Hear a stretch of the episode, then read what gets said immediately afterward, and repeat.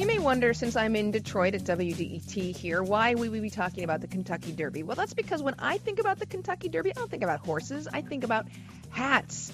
The Kentucky Derby is like the Olympic event of hats, and it's actually one of the few occasions where you really are required to wear a chapeau. So, for anyone that's looking for the perfect Derby hat, we have invited Luke Song to, our, to the uh, WDET studios this morning. He's the owner of Detroit's Mr. Song Millinery, and probably best known for designing the hat Aretha Franklin wore when she sang at President Obama's inauguration.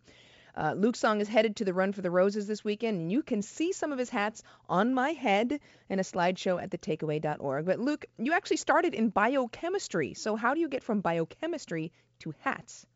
Well, it's not a really difficult transition now that I've gone through it. Well, definitely if you're going to design a hat for someone's head, you have to be able to imagine three-dimensional models in your head, right? Yeah, of course. Like turning those um, models for calculus and you know, um, it all helped. I don't regret one day that I went through that process. Okay, when somebody walks into your store and says, "Give me a hat that will look good on me," um, what do you look at? What are you trying to determine? Is it their head shape? What is it? Well, head shape I can compensate. It's basically how tall they are, what their personality is. I'm trying to, in the short period of time that I talk to the person, try to gather their personality which is hugely important for a hat. And you know, height is important, their stature is important.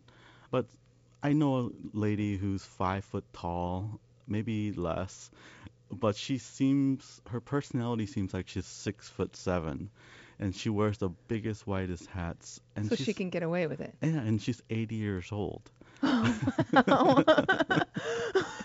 so I mean, explain to me. I mean, I'm I'm looking at this these beautiful hats you've gone with you. Let, us talk about this incredibly beautiful pink hat, which I I think is gorgeous. Number one, how when where would I wear that, and how do I get away with it?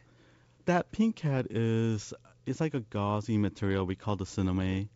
I really made that one for the Kentucky Derby, and I've spoke to many people who have come to me for the derby hat because they're going down, and a lot of people have never worn a hat and they feel they feel very self-conscious for wearing one. But I just tell them, look, you're in a different environment here.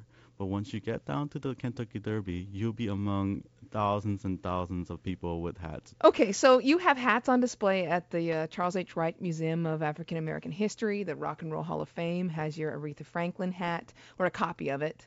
Um, hat making kind of i mean now in detroit i know there's a, a, long history of hat wearing and people still wear hats even on a daily basis. Yes.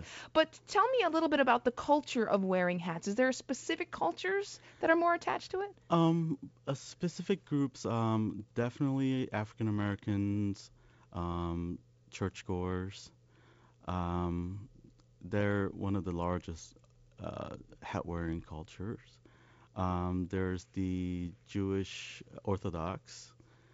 Um, there's uh, tea ladies, which have become hugely popular recently, and I think that's one of the events where people join like a, a group just to wear hats. Oh, they're, they've made they've made an event to give an excuse to wear hats. So tell me, if you were going to design a hat for one person, who's your who's the person you want to style for?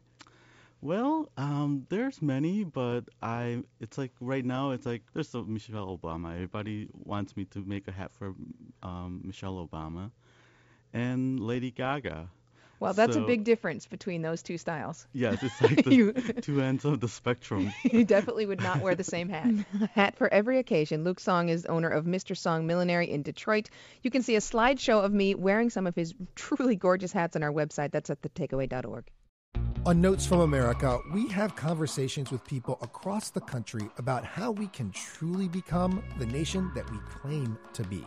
Each week, we talk about race, our politics, education, relationships, usually all of them, because everything's connected. And you, our listeners, are at the center of those conversations.